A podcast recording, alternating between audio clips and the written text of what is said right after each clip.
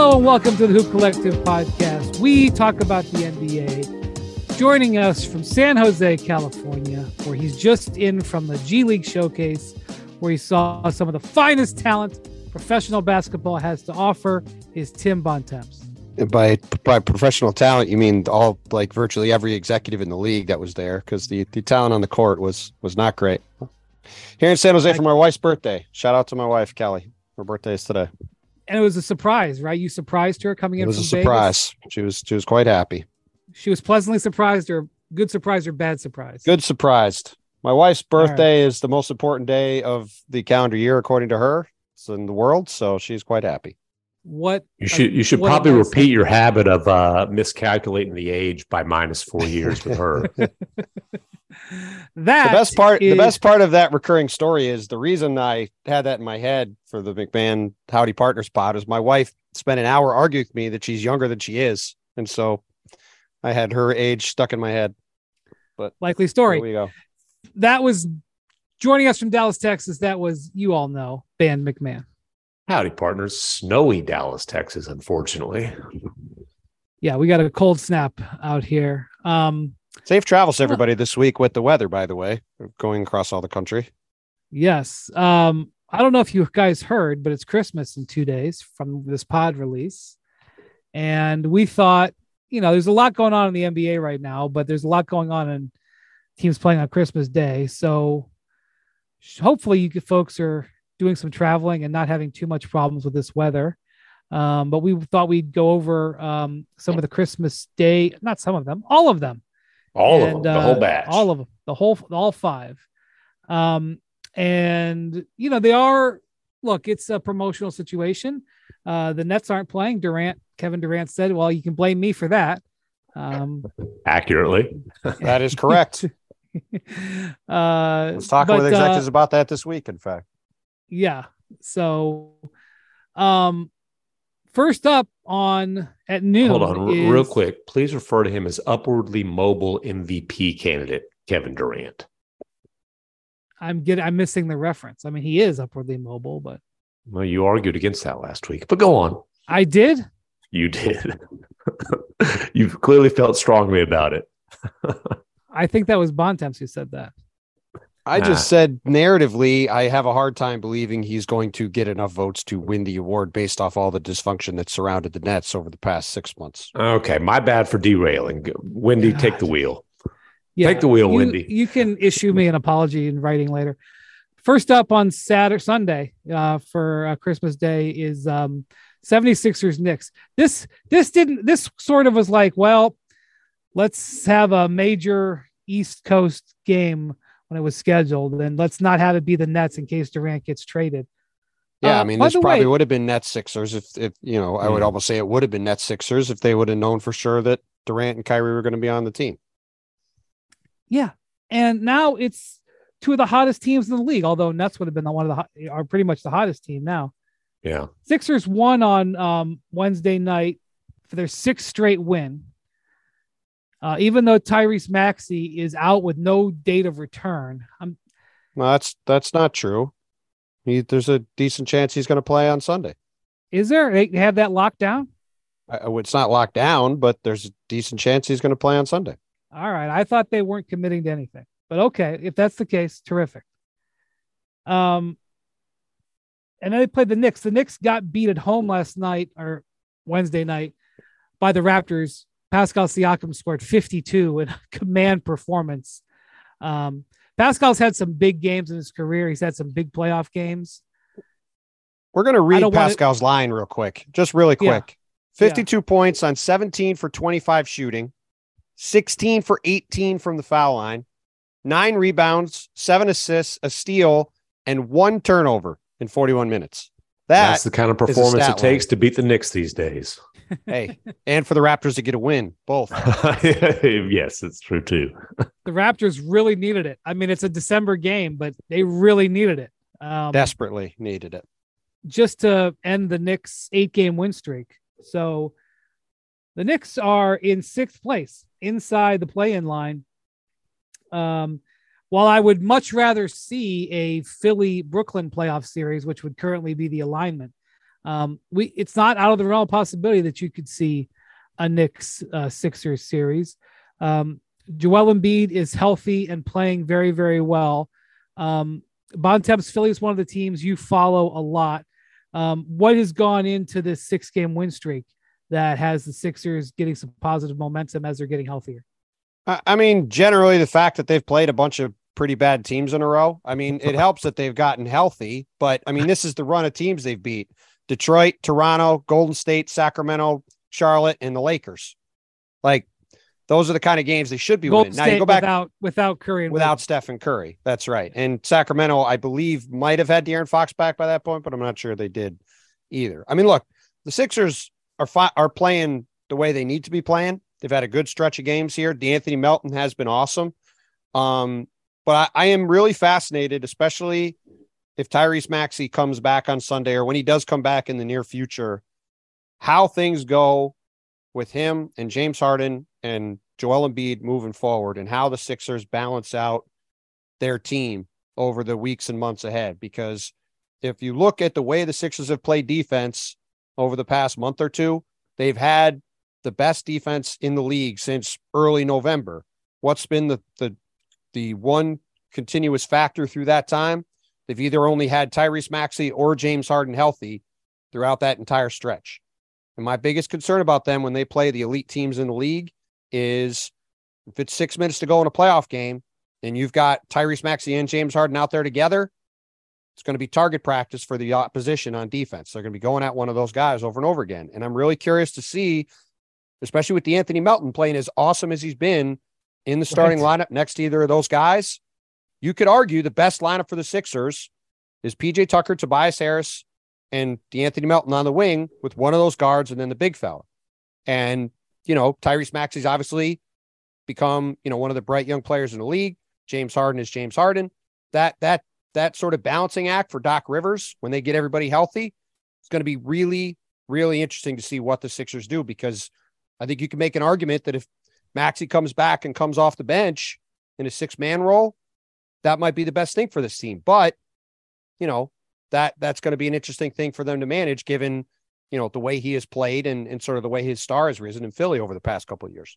I tell you what, you you wonder why I refer to you as the urine soaked wet blanket, right? it's hey, the Sixers are playing great going into this Christmas game. It's you know on our network. Let's WB for short has, Yes. has, it, Hey, has listen, made it into I- text. I'm- let I'm let's promote these. here. What's going so well for the Sixers? Well, they've played the Little Sisters of the Poor lately, and by the way, when they, They get have. healthy, their defense stinks. No, I didn't say that. I said I listen. You can you can get at me all you want. That's the number one question to, to, that matters with this team, and I'm really curious to see how they handle it. We'll see if Tyrese Maxey walks back in the starting lineup, or we'll see if they have him come off the bench and see how it goes, and maybe it stays that way. I, I'm very curious to see what they do because the results speak for themselves. Since the beginning of November, when they've only had one of these guards, they've had, if not the best defense in the league, it's been one of the top two or three and they've and that that was what they were supposed to be from the beginning. That was what they were built on. Have a dominant physical defense, and then you know have their two or you know Maxey, and Embiid, and Harden score enough to win them games. I, I think it would be extremely difficult to ask a guy who is in his third year, uh, is lining up to, to, to get a massive extension this summer, uh, to go from being not just a starter, but a starter putting up all star kind of numbers, averaging a pretty efficient 23 points, um, to, to come back and be a, a six man. I'm, I'm not saying that like isn't maybe the ideal scenario for the Sixers, but uh, the the the human element here, I think, would make that. Ex- and I don't know, I don't know Tyrese Maxey personally. I, I can't sit here and tell you how I think he would handle that. Very situation. pleasant guy. Right? I, I, would say if that- any, I would say anybody, if there's anybody who's going to handle that well in the league in that situation, literally, I would say it's Tyrese Maxey. I, I would I would say that they you know would probably need to point to the contract that Tyler Herro just signed, to the contract that Jordan Poole just signed, and said, "Hey, By the way, two guys that we've talked about comparing him to recently, also who were Mhm. six men last year on teams that made the conference finals and won the title, respectively. yeah, I, I- again, I just know the way the NBA works. I think that that's a challenge. Oh, it's a challenge. transition to ask a rising star to make. Absolutely. Who hasn't gotten paid yet? It's it's one thing if you've gotten that- paid. Exactly. Um, what's the uh? We don't talk betting on this show, but what's the uh? What would the prop bet be on uh, PJ Tucker actually making a basket on Christmas? Oh, you'd be you'd be getting you'd be getting a plus number on that. That's for sure. you guys are haters. Oh, Yeah, PJ. it- PJ's going to go like four or five from three point range now. Are you way saying he's he's now P Tucker? pod, The you're J right. is gone. well, he doesn't ever shoot. I mean, it's. I mean, it'd be one thing if he was going 0 of 12 every game. He's going like 0 of 2. he never shoots, but he's doing his job defensively. But uh, it's crazy. It started last year. Um, he just he goes game after game without making a basket. Playing No, he's. I'm, I'm looking at his game log now. He's got buckets in four of the last five games. He's he's Okay. only had two, Two, games in the month three, of December. One and zero over. Yeah, he's Oh, only had sorry, two games in the month four. of December when he hasn't made a shot. In November, there was a stretch where he had six out of seven out of eight games where he didn't make a shot, and in three of them, he didn't even take a shot. So Here's his it was a weird December- stretch. Here's his December field goal totals: one, one, one, zero, two, an explosion for three. Now that was against the Warriors. Uh, one and zero.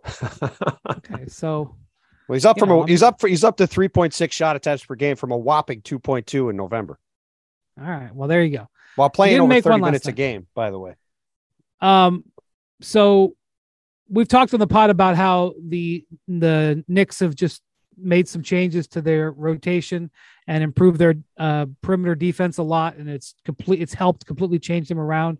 Uh, Julius Randle and R.J. Barrett are both playing some of the best stretch of basketball they've had. They've they've played with the Knicks.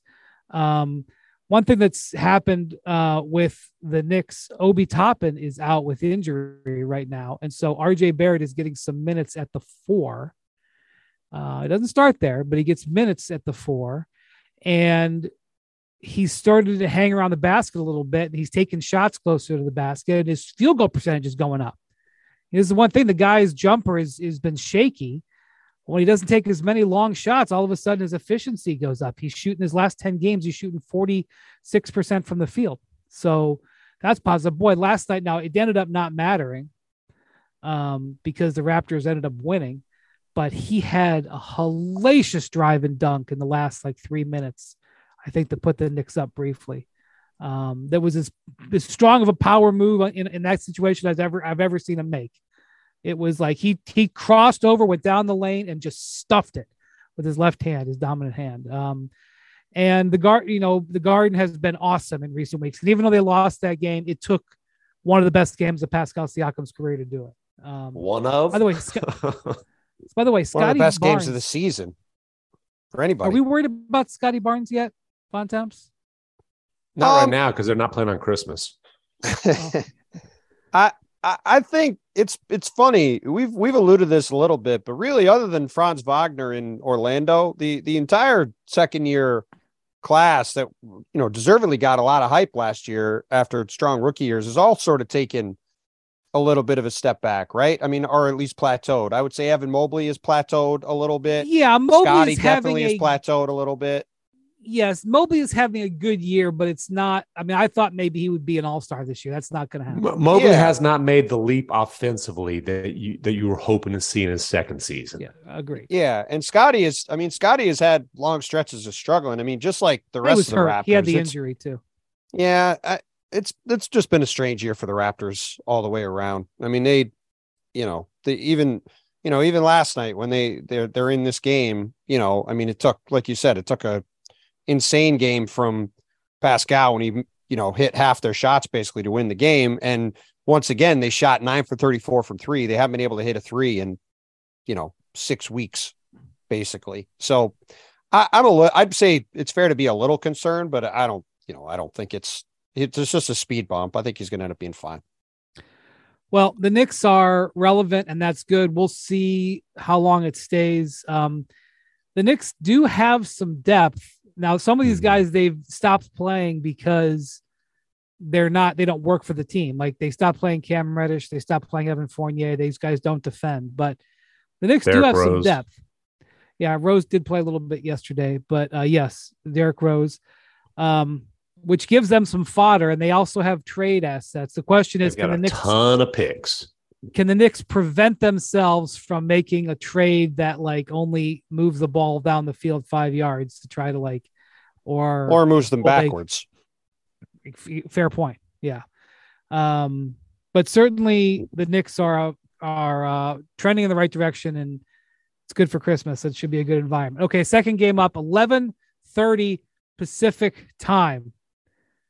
You know the the the that the uh, Laker fans aren't used to eleven thirty Pacific time. Christmas, they're used to that two thirty Pacific time. But um, to squeeze on the schedule uh, in MacMahon's backyard.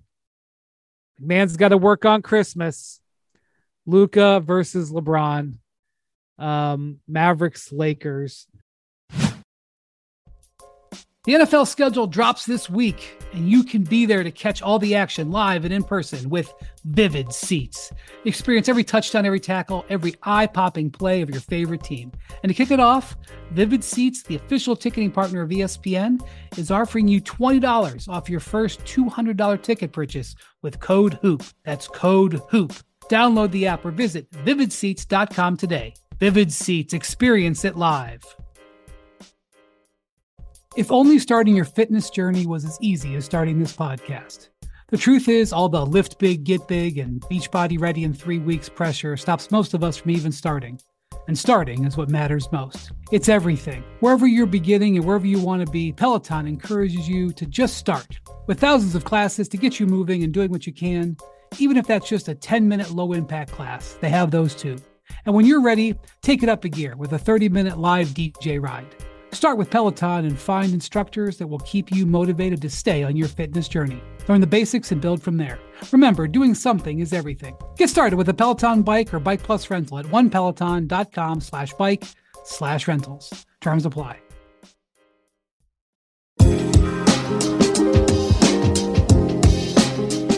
Lakers had, you know, a pretty good traction for those 10 to 12 games, despite a difficult schedule.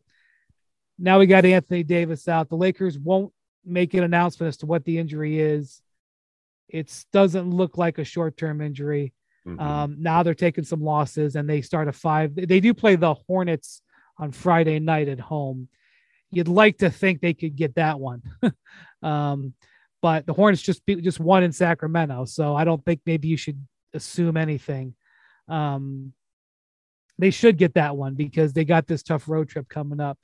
Uh, MacMahon, uh, the Mavericks 500 had been playing a little bit better, kind of lost that momentum. Uh, you know, big, this is a, you know, big game for Dallas, a big Luka game, you know, midday of Christmas. Uh, obviously I'm expecting Luka to want to have a big game, but uh, mm-hmm. where are the Mavericks before we get into Lakers? Where are the Mavericks at after we thought they had some real positive momentum just 10, 12 days ago? The, the Mavericks have some pretty major concerns, um, period, but particularly in the health department now. Maxi Kleber, I'm not sure that we see him again this season. If so, it'll be late. Hamstring you know, surgery. surgery, just yeah. That's that. So and that's that was their you know, a guy who was closing games for them, a guy who they attached to Christian Wood to try to protect Christian Wood defensively. Christian Wood has started the last couple games, uh, the last few games. Dwight Powell was hurt, but Dwight Powell was back last night. They still started him. I think the Mavericks at this point just kind of have to lean into, hey, uh, you know, let's see how this Wood Luka combo works and, and try to outscore teams.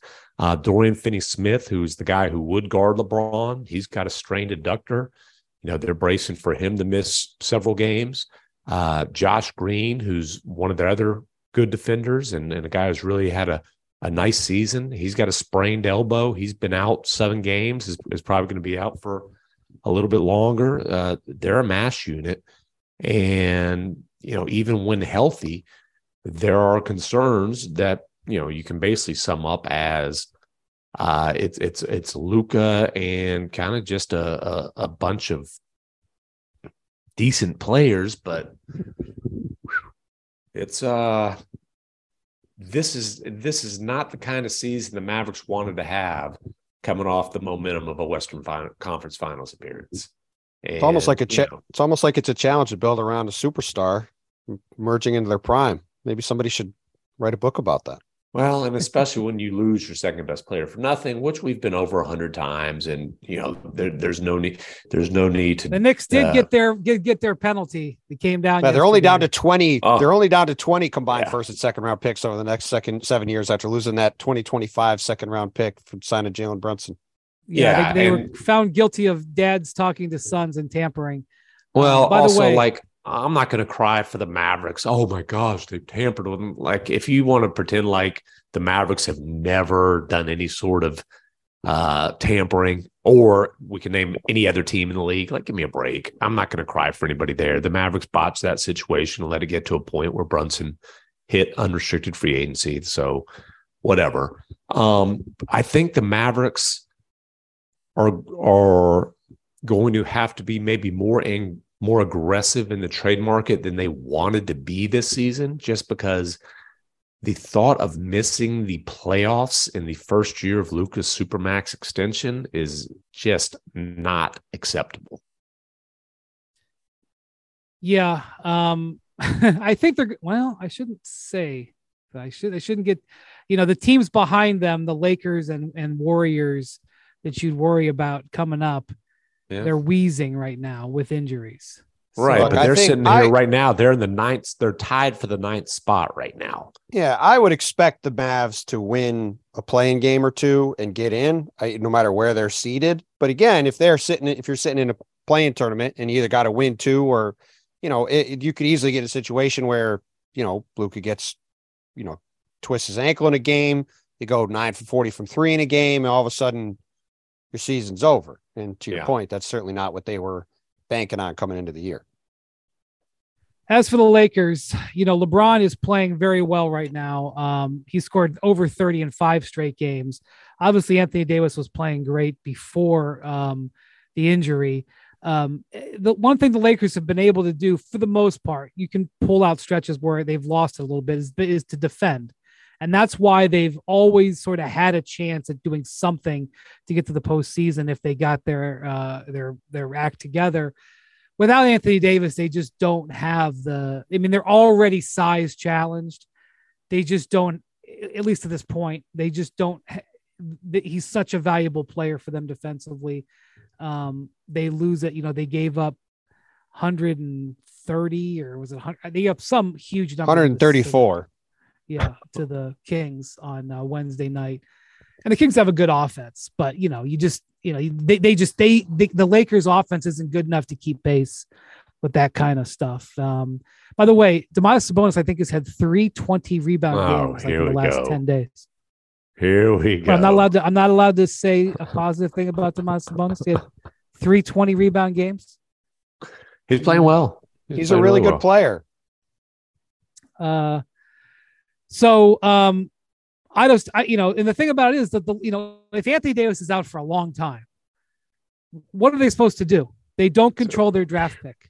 Yeah, they're supposed to deliver a really nice pick to the New Orleans Pelicans for a guy who's hurt. And like you're right. It's not like there's some solution there. What like what what are you going to do? You're going to throw in all, you know, the the two picks to finish 12th instead of 13th? Like they're screwed. If he's if he's out long term, they are just over a barrel. Yeah, and you could say that, that Yeah. they, you know, this is the thing I would say is lean into the LeBron record, but I just don't, I don't feel that on the. uh They were over a barrel when he was playing, let alone now. well, yeah, they, they're at they least looked making like they some had a hay. shot to to do something, like to crawl into the to make Play the in. playoffs. Yeah, to maybe Yeah. make the playoffs. But that's Nah, that's not maybe. that's not the well, no, but I'm saying like if you know, look, when you got LeBron James on your team, even at 38 or you know, about to be God, you- 38. how, how are you always so bad with ages? Well, look, he's going to be 38 in nine days. So if you have LeBron James on your team, even at this stage of his career, if the i- if the it's like a success Well, LeBron James and Anthony Davis to maybe make the playoffs. I mean, I don't. Ugh. I would not call that doing something. You know, that's not the what the, the that's not what the Lakers are about. Yeah. squeaking in um, the playoffs. Yeah. Uh, okay. Uh, hopefully we're just you know at this point we're just hoping it's going to be a good game. Um, what time? Did, are, Hey, did the they're, they're putting that they're putting that Dirk statue up, baby. Oh, They're that's putting the right. Dirk, In- and and apparently, apparently, um, based on some glimpses of you know people who like going to work very early in the morning when the statue is exposed. Apparently, there's only one ball, so there's not the multi-ball um, kind of racy effect that uh, people were concerned about with from the original model. we we won't delve too far in. well, we we they they wanted the physics of the jump shot, but they got another. Uh, I was going to say they're doing the. It's got to be the Dirk one-legged fadeaway shot. it is a right? Dirk one. They, but yeah, they and they released a model last year, and it, and it was like you know the path of the jump shot with multiple balls uh, in a in a Oh. line, and um, they were trying to represent the physics of a perfect jump shot. Um, but again, I think uh, people saw something else there that we don't need to delve into on a Disney Do- podcast. Do you, do you remember when the uh when the Warriors released the first drawing of the Chase Center and the arena looked exactly like a toilet bowl? Yeah, Um and Hey, that's like a pretty smooth transition into discussing the Warriors right now. everybody was like, uh this it really looks like a toilet bowl. And they were like, Well, this is just a this is just a preliminary drawing, even though they've made models and stuff. And then Rick Welts, their president, like later on after the Chase Center was built and it's beautiful, he's like, you know, we really we really did not didn't understand that looked like a toilet bowl until we showed it to the public. So that's Yeah, a they- good they- reason to show had to- drawings, you know. right. They had to flush the original plans. Well done. Good job. um third by the way, are the Matt are the uh, Cowboys playing on Sunday? No, no, no. Oh, the Cowboys playing the Eagles on are- Christmas Yeah, Eve. they're playing the Eagles on On Christmas, Christmas Eve. Eve. Uh, you know, our buddy Mac Ten is is coming down and bringing his uh, his pops to town. Actually, they're going to be my Christmas dinner guests. Uh, my I Hmm. my IT Are department, who also no, my IT department slash chef slash interior designer. Beautiful wife Maria. She does wanted to shout out by name. Uh, she's cooking, but uh, Mac Ten and his pops, you know, they're big Philly folks. They are going to Right. that game to to see the Dave's Cowboys dad is a very- throttle Gardner Minshew. Dave's dad is a very big time boisterous Philly fan. So I hope you're prepared for I think they've got batteries that they're going to be throwing. you have to have a good Although- arm in that stadium. Well, I was going to say, although McMenamin might have a lollipop arm. All right. After that, this is the one that I'm setting up my day around. Five o'clock Eastern, ABC. They're all on ABC and ESPN, by the way. Check that box, Jackson, producer. Um, Milwaukee Bucks versus Boston Celtics. The series that I covered last year. Went seven. Giannis ran out of gas in Boston in game seven. Jayson Tatum's um, iconic game six to keep it alive. Um, Does Tatum work on holidays? I think they open their Christmas. There'll be plenty of time at five o'clock Eastern to open presents Christmas morning. Okay. Um, the Celtics have lost five of six. They really should have lost all six because the game that they won in LA against the Lakers, the Lakers should have won that game. I know the Celtics blew a lead. Yeah. They did not deserve to win that, and they they came out of that road trip four and two, and probably like, oh, four and two, that's pretty good on a six game trip. But it, it this should be six in a row. They came back, played two games with the Magic, and their offensive mojo has evaporated. They were, you know, for the first two months of the season, just mm-hmm. throttling teams offensively. They have just lost their edge a little bit there. Now, Robert Williams has come back. And so while that's thrown their rotations a little bit off, you would have thought that that would have triggered them to even be better defensively. Um, but Bontemps, they've lost. They just, you know, they, they they've they've lost their rhythm there, and they've been, you know, bickering with the refs a little bit. It's it's um, they came home for a seven game homestand, and they've lost the first three. And it wasn't like the Pacers who came in and beat them on Wednesday night were rolling. They've been struggling recently. So what do you think's been going on there? Um, uh, what do you think's been going on there that uh, is is contributing to this downturn, Bontemps? Well, on December 9th, I posted a story about how the Celtics had the greatest offense in the history of the NBA. At that point, they had an offensive rating of 119.9 for the season, three and a half points sense. better than any other team. Since then, Celtics have gone, uh, I believe, you, as you said, one and five. Their offensive rating is 102.3. That is three points worse than the Rockets, who are in 29th. They are by far the worst offense in the league. So clearly, it's all the only the only thing that could stop this Boston offensive juggernaut was the urine-soaked wet blanket smothering them. God, I mean, I, I mean, I, I mean, again, I said they were the best offense of all time. I said something nice. I That's what- know, and that's what happens the- when I say something your, nice. Just your presence, your presence. Again, this team took off last year when you moved. You come back, you start. I mean, I didn't. just- again, ugh. they didn't take off when I moved, but we, uh, uh, look, the Celtics were shooting at, at an unsustainably high rate up until the last couple of weeks. I mean, all of their role players were shooting better than 44% from three. Malcolm Brogdon was at 50. Al Horford was at 50. Grant Williams was at like 47. Uh, there was going to be some regression. They've had all of it at once, which is obviously unfortunate, but I, I mean, they're going to be fine. It, it's actually, I think, probably ultimately a good thing that they're scuffling a little bit right now. You're about a third of the way through the season. You know, get a little high on your supply. You struggle for a couple weeks. Joe Mazzulla can crack the whip a bit. I think it helps that um, you know, they have the Bucks coming in on Christmas Day. Obviously, that's a huge game. Um, you know, you can get locked in and focus on that.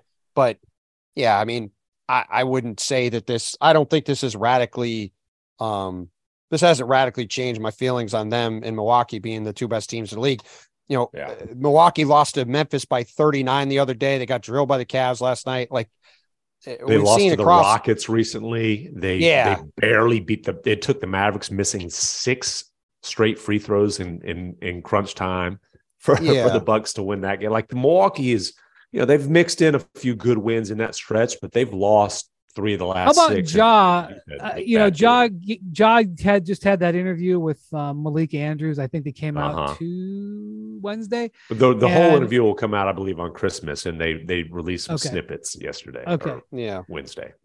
Um, but he's he's he got some attention for saying that he doesn't. The only team he's sort of is worried about is Boston. He doesn't fear any team in the West. The- Not he said he didn't say he doesn't fear any team in the West. He said I'm fine in the West. Basically, like Okay, she said, we'll nobody in about the West. Grizzlies in a minute. We'll I'm talk about the Grizzlies in a minute. the West. But I, but you know he he only mentioned the Celtics as a team that he's you know Well, they lost to don't- Boston and they beat the Bucks by 40. So, right. they, they're know. saying that because he just Yeah, they were up. They were. I scored seventy points in the first half against the number one defense in the league that night. Um, Jrue Holiday did not play, and um, Oh, but everybody else played, including Giannis. Middleton, Middleton was one of uh, fourteen. They, that was Yeah, that was and- not a Jrue and- Holiday game away from being competitive. They just got boat raced true. in every way. yeah, and I don't know what's uh what's up with Middleton in terms of his potential status for Christmas. He's he's been banged up lately. I don't. As a matter of fact, I'm looking. I don't think he's played since no, that he didn't play racing. last night. in, He's in had a Memphis. he's had a spra- he's had a sprained ankle, but I, I my my suspicion is he'll be out there and ready to go. But I don't know Yeah. that for sure. they did. They got a big Joe game uh, Friday night uh, at uh, at the Nets, so they At have you know yeah. two games in a row here that are fair good tests for them. Joe Ingles has uh has joined the uh the group there. He's uh he's playing now, coming back off an ACL. I think temporarily that's they're- they will take a step back.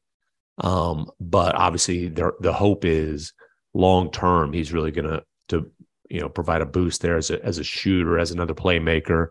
And the idea is, hey, an older guy who's never exactly quick coming off an ACL, obviously there's going to be defensive limitations. But if you put him in a lineup that with defense player of the year front runner, Brook Lopez, former defense player of the year, Giannis Antetokounmpo, the best defensive guard in the league, arguably, Jrue Holiday, and a really good defender in Khris Middleton, they they feel like they can mask Ingles' defensive deficiencies for sure. By the way, they did win in New Orleans to start a five game road trip before Cleveland. And um, Brook Lopez had 30 points in that game. He's Third- been awesome all year. Um, yeah. So the game that they played against the Cavs, the Cavs twice played up in Milwaukee already this year and were up 15 in the first half in both game, both games. And then they're up 20 in the first half in the first time they played the Bucks at home. And Giannis dropped 45 on Cleveland on Wednesday night, uh, which I think is his season high. Um, so he, you know, he hit him with a with a with a you know a, a heavy hand, and the Cavs withstood it and we were able to get that win. Uh, Donovan Mitchell had uh, a good game, got to the line a whole bunch of times. Did Jarrett Um, Allen play? He did. He was plus sixteen. Oh, okay. He did. He's yeah, he's a pretty big difference maker. I think he's a pretty important player uh, against uh, the Bucks. It's kind of it's weird. Like MacMahon, when did you know the watch- Cavs were? Did you know the Cavs were playing on Christmas, MacMahon? Were you aware of that? I didn't know the but schedule they, changed. but they but they will next year. Wen- Why Windy's, Wen- Windy will have visiting visiting media over at his place then.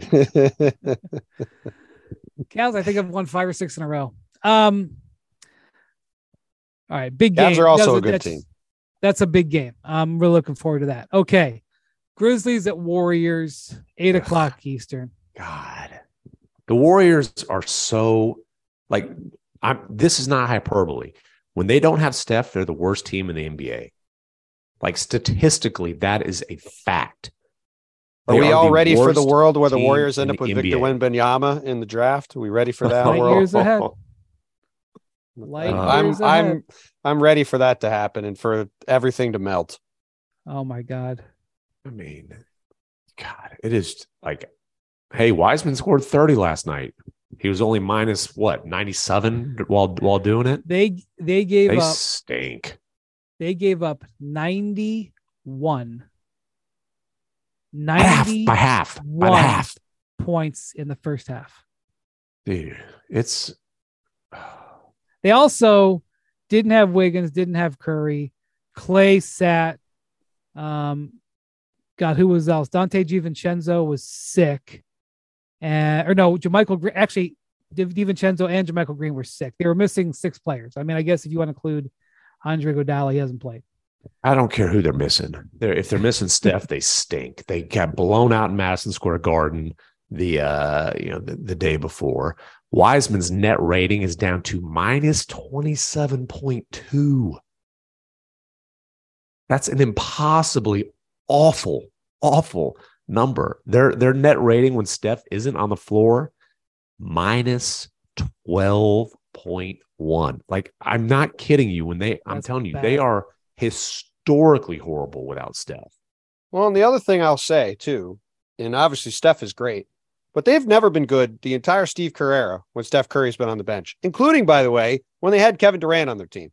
So at some point, I do think we have to look at what Steve is doing when Steph isn't on the court and say maybe there needs to be some sort of attempt to try some different things because, and I, I'm not saying that's the the reason why they're getting drilled right now completely, but like should I think you need to look at this and try to do some different things if Steph isn't out there because we're we've got a long sample size now where they do not play anywhere near the same level when he's not on the court. And while he's Yeah. one of the great players of all time, we see other teams with bench units that find ways to be at least somewhat productive when I mean, stars uh, aren't out. uh, Forget somewhat productive, like not absolutely atrocious.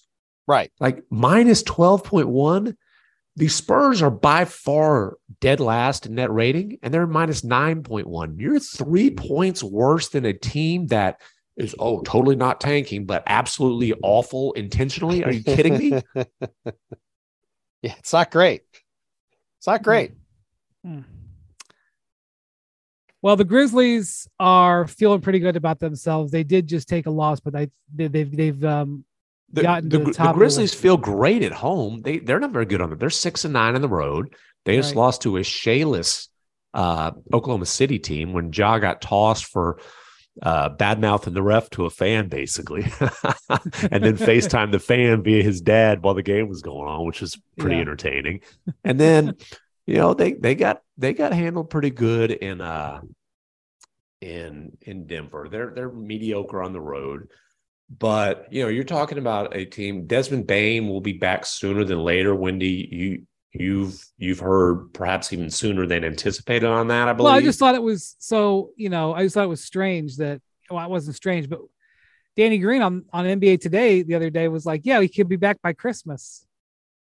And we kind of looked at him out of, I looked at him out of the side of my eye and I was like, boy, okay. I, I just left it That's- yeah. alone because I didn't even know what to say about that.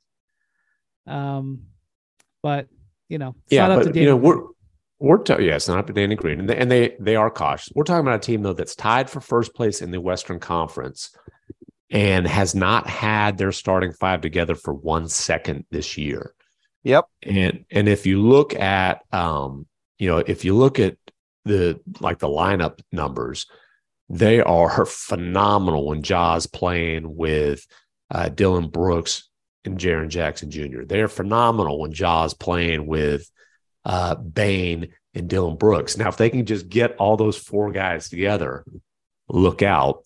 Uh, assuming that Dillon Brooks, and this is always the big question, is going to be cool with being the, the fourth option. Well, Dillon Brooks is only taking seven shots a game on What? average. What, bro? I'm what? sorry. uh, I'm- you might be I'm looking sorry. at like first quarter Okay. stats. What are You you looking at his I had- threes? That didn't make sense to me. It's um 16. No, 16 Yeah, Dillon Brooks is- point Oh five. wait, he's taking I was like- 16 instead I was seven. like, I couldn't, I couldn't believe that. I, I was, I thought it was 6.5. I was like, that can't be right. 16.5. I, I was going to say, Um, are you looking at made shots? What are you looking at? He is not going to be averaging 16.5, I don't think, with Desmond Bane. So, are So we sure about that? Well, Well- he, he needs to not is is the point, and that's that's the big question. And you know, He was he's they- taking averaging seven shots a game. 6.7 makes. I was looking at It- makes, not If he was taking, if he was taking seven shots a game, that would be much better for the Grizzlies. right.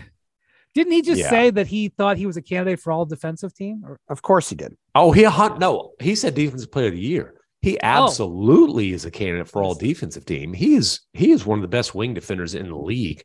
No Defensive questions the year. asked. I mean, he's player of the an year, yeah. absolute monster defensively. He is a total stud. The thing is, he gets so amped up to play defense that it bleeds over to on the offensive end, and he he, gets amped up to play up- offense too. Yeah, he fires up some he likes to shoot him. He likes to shoot him some, some, some, some shots.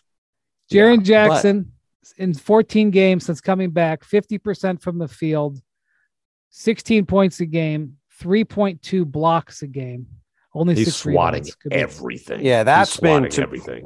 To me, that's been. I mean, because it's we're in the early part of the season and people aren't really locked in yet. The way Jaren has come back and is playing defensively, you know, whatever Dillon Brooks wants to say, that that has been one of the sneaky big things in the league over the past month or so. And if he could keep playing like this, like, and he he you know sort of takes that, you know, next step up overall as a player, that that's a pretty massive development for Memphis because that that, Yeah. that really opens up a lot of stuff for them if he keeps playing like this. Well, they also just got uh, Ziaire Williams back recently, who you know, Mhm. second year guy, tenth overall pick last year, started most of the season because Brooks was out. Um, also one of their better defensive players, and and again, you know, they they need Bane back because Bane is straight up one of the best shooters in the league. Like he is a top three or four shooter in the league. Uh, both Only takes seven shots and now off the dribble. Just kidding. Just kidding. He takes 18. Uh, last game of the day, Suns. Suns at Nuggets, right? It's in Denver. I'm pretty sure. So I got a stat here before we start. So MacMahon was just talking Trivia. about Trivia. not Trivia. not trivia. Oh, Do we have trivia? trivia? We we'll have trivia. It's this Okay. isn't a trivia though. So MacMahon was just like talking about it's a good time for trivia. We're near the end. we're, Let's do we're gonna do it after this. MacMahon okay. MacMahon was just talking about because I was looking this up first. MacMahon was just talking about how uh, the Warriors are minus twelve per hundred when Steph Curry's on the off the court, right? So when Nikola Jokic is on the court, Oh, here we go. This Denver is is amazing. out. Denver is outscoring teams by 11.1 points per 100 possessions. What's their Offensive rating- offensive rating? Offensive rating of 122.6, defensive rating of 111.4. Uh, point when Nikola Jokic is on the bench, Denver's offensive rating in 553 minutes is 101. Oh, Their defensive rating is that's 20 less points.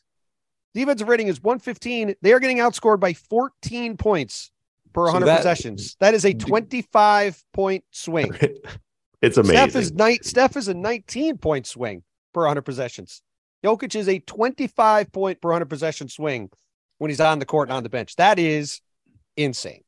I mean, listen, I I get voter fatigue and kind of the historical ramifications of him being a three-time MVP, but dude, this guy is incredible. I mean, he is He is now crept over nine assists a game. So he is 25, 11, and nine.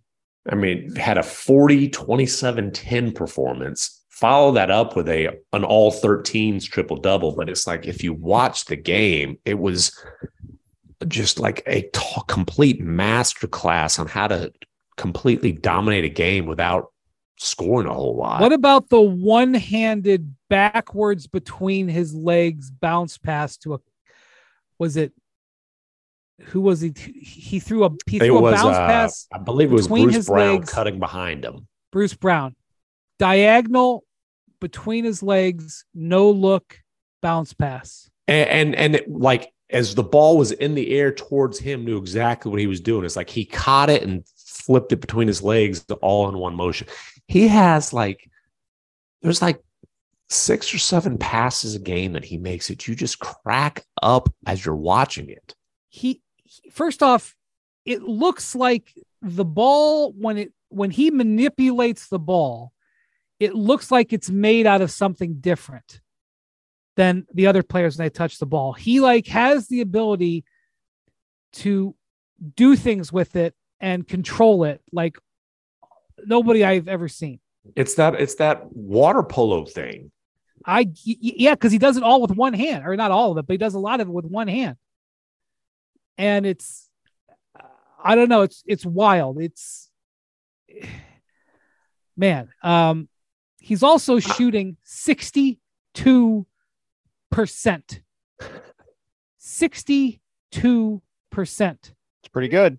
If if they're the number one seed in the Western Conference, I I, I I'm sorry. which You they're right now it- they are number one yeah, the I'm, and I'm going to tell you if Jokic doesn't get hurt, they're going to be the number one seed in the West because they've played basically the fewest amount of home games in the league. And as we know, in Mile High City, they always win a ton of regular season home games. well who's coming to get him like Well, obviously they point. can play Memphis, poor. Memphis would Yeah. Memphis is right there, obviously. Um, but they've done this with Jamal Murray, you know, chipping off a, a year and a half of rust, and with their Porter second best player has been aaron gordon stretch. their second best player has been aaron gordon Yep.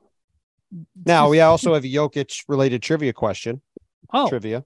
I wanted to get to the stat first.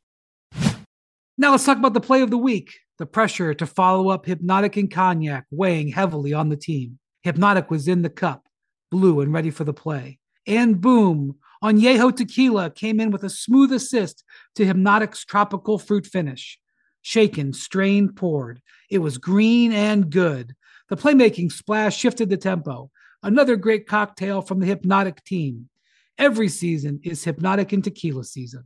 Hypnotic Liquor, Bardstown, Kentucky, 17% alcohol by volume. Hypnotic reminds you to think wisely, drink wisely. For the ones who get it done, Grainger offers high quality supplies and solutions for every industry, as well as access to product specialists who have the knowledge and experience to answer your toughest questions. Plus, their commitment to being your safety partner can help you keep your facility safe and your people safer. Call or click Grainger.com or just stop by.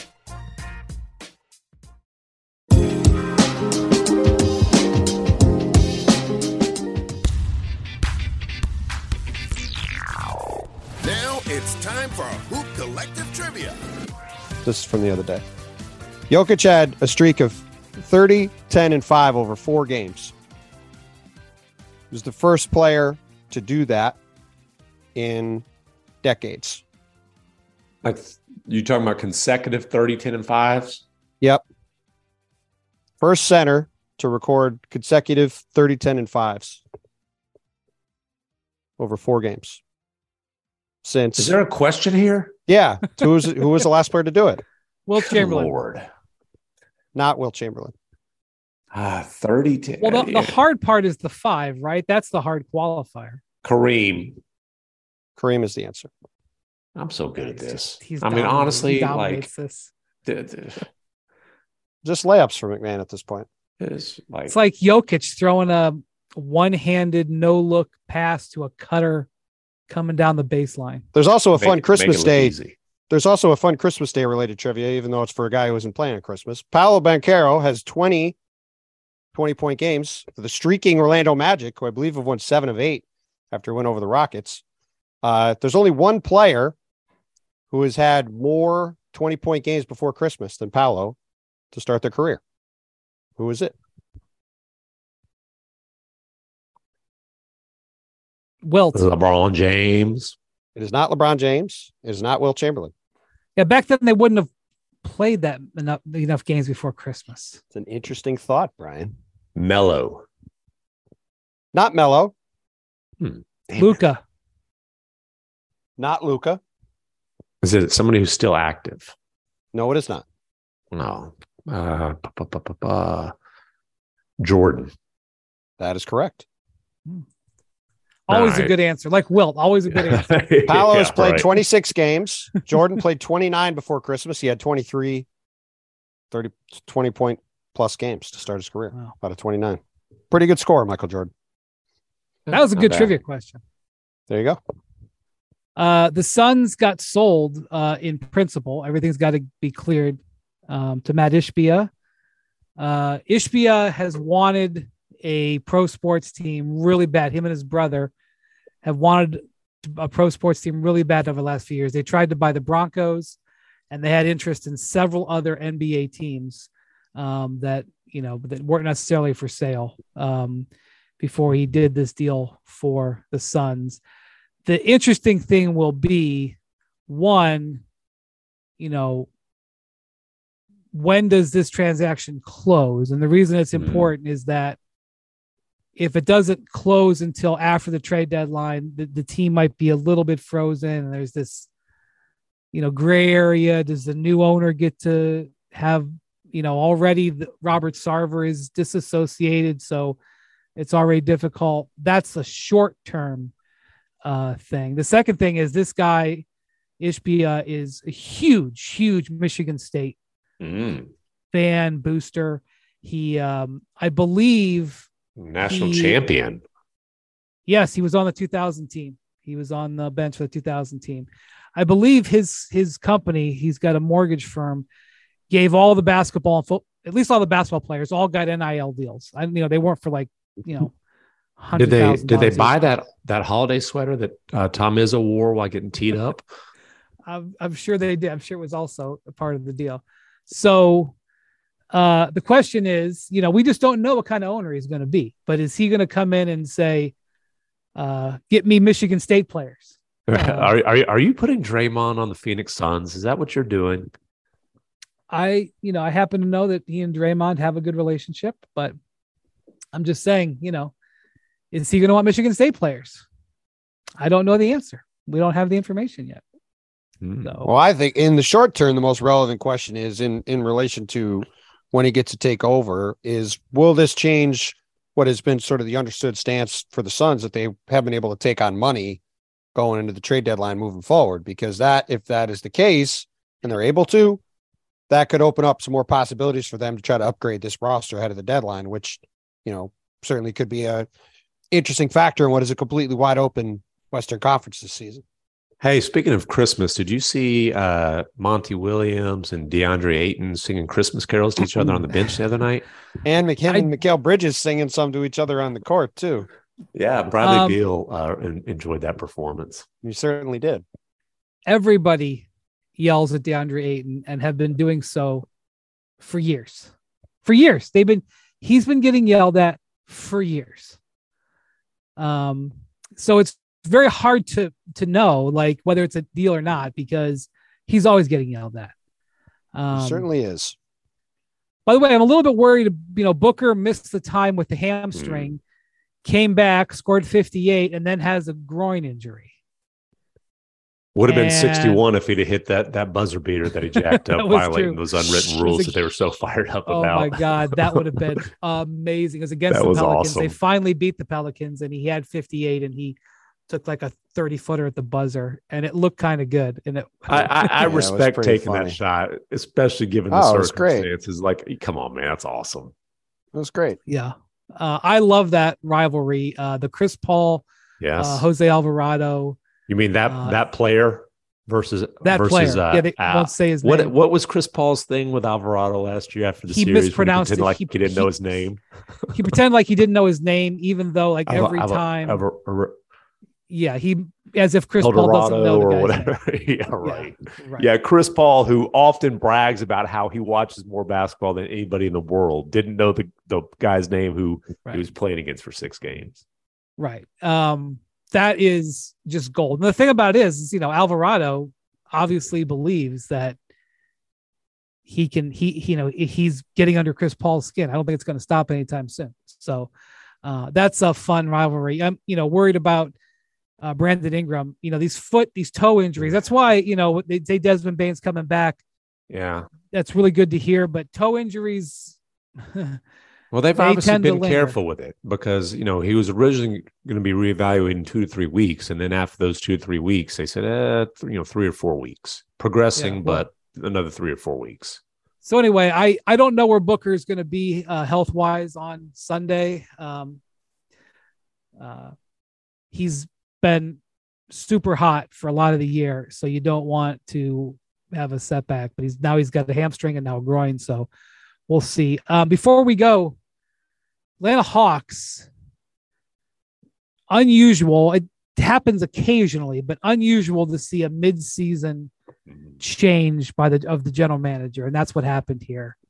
Um, Travis Schlenk uh, steps aside to go to an advisor role. I know that they kept saying, "Oh yeah, he's gonna," you know, everybody's quotes were, "Oh, he's gonna still be advising."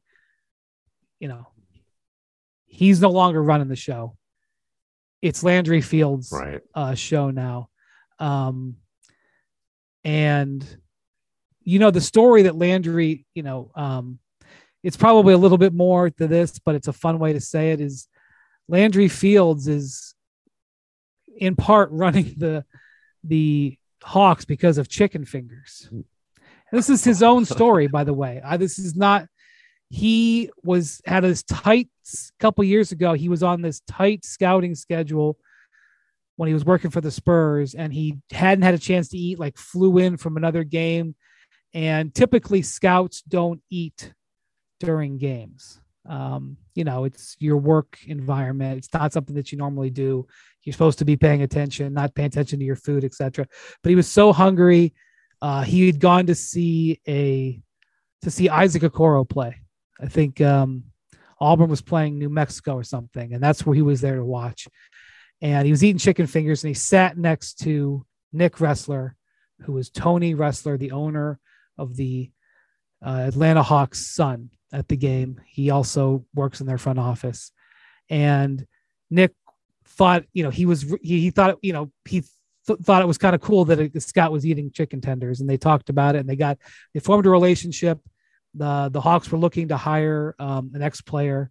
Uh, within months, he was hired, was promoted to GM last year, and now he's running the show. Um, that's a good story. Bontemps, the difficult story is the Hawks are not having a good year this year. There's been issues between Trae Young and Nate McMillan. Um, they've John Collins has been on the trade block uh, on and off for months. They have a logjam at some of their positions. Um, they have traded away heavy draft assets to make DeJounte Murray fit in there, paid a huge uh, price for him. Um, it's it's not going well in Atlanta, and the fact that the general manager exited midway through the season is not a good sign. No, it's a dysfunctional situation, clearly. And the fact that this has happened with Travis Schlenk is a perfect sign of a dysfunctional situation. I mean, I, don't I don't think Travis would say he's done a perfect job. I don't think we would say he's done a perfect job. But I think on the whole, it's hard to argue that he's done a pretty good job as the guy running that team over the past several years. And to, you know, eh, I, I want to read, I want to read what Travis said in this uh, press release because I thought it was pretty illuminating uh, to see how he described this. Quote, throughout the season, Tony and I, Tony being Tony Ressler, the owner of the team, Tony and I have had multiple honest conversations about some of the personal things I've been going through and how I've been feeling. And I appreciate the counsel he's provided me, as well as the opportunity he gave me six seasons ago to be a first time general manager. As we enter a new year, the timing feels right for me to take a step back, reflect, and prioritize my family. I think that's uh, a kind way of putting that this has been absolutely miserable. And, you know, at, at the end of the day, it wasn't too long ago that the Hawks agreed to extend Travis Schlenk's contract for a long time. And I think that's why, you know, you're seeing this as like a step back to an advisory role deal and not something else. But at the end of the day, like you said, Landry Fields has taken over as the guy who's in charge of basketball operations, which you never see happen midseason. And the fact this is happening, what, a year and a half after this team was in the conference finals? Mm-hmm. Like, I mean, it's just a sign that everything in Atlanta is a mess. And it's hard to see that changing anytime in the near future. It's been a chaotic year and a half. And, you know, Trae Young is trending towards IAS territory. It's always something. Uh, there's a lot, there's tends to be a lot of stuff that that's swirling around him. Uh, whether it's you know his, his, him and his teammates are, are beefing, or he's you know him and the coach are mad, or you know whatever. Like uh, you know, you talk about chicken tenders. Trae, the other part of the problem is Trae Young looks like barbecue chicken on the defensive end. um, that doesn't He's help also matters. having his worst shooting season. I think he just had a game yeah. where he shot the ball really well, but um, everything that Trae does is greased when those bombs are going in. Oh yeah, he's putting up those thirty and ten nights. Like I think he led the league in thirty and ten games last. He's year. got well, the Hawks and the Hawks are his career already and the Hawks are 26th in the league in three point shooting percentage and haven't been able to hit a shot pretty much all year as a team, let alone just Trae. Yeah. The thing I love about Trae Young is obviously he can put up crazy numbers and he just has zero fear. I mean, you go back to Madison Square Garden and those, like he thrives on that, but it's like, do you, are you going to do the things on a consistent basis that impact winning? Like you can't just it can't just be about you know hitting big shots and putting up numbers. Like are you going to show that you actually care about winning or are you going to do a bunch of finger pointing? Yeah it's um it bears um it definitely bears watching closely. Um but they're not playing on christmas. Hope everybody enjoys uh christmas day. Thank you macmahon. Thank you bontemps. Thank you to our producers jackson and bruce. Hope everybody enjoys the holidays. We'll have a little bit of a different schedule for next week. Um, won't have three. I think we're going to have two. Um, but I uh, hope you have a, a great uh, time with your family and friends, and we will talk to you soon. Adios, amigos.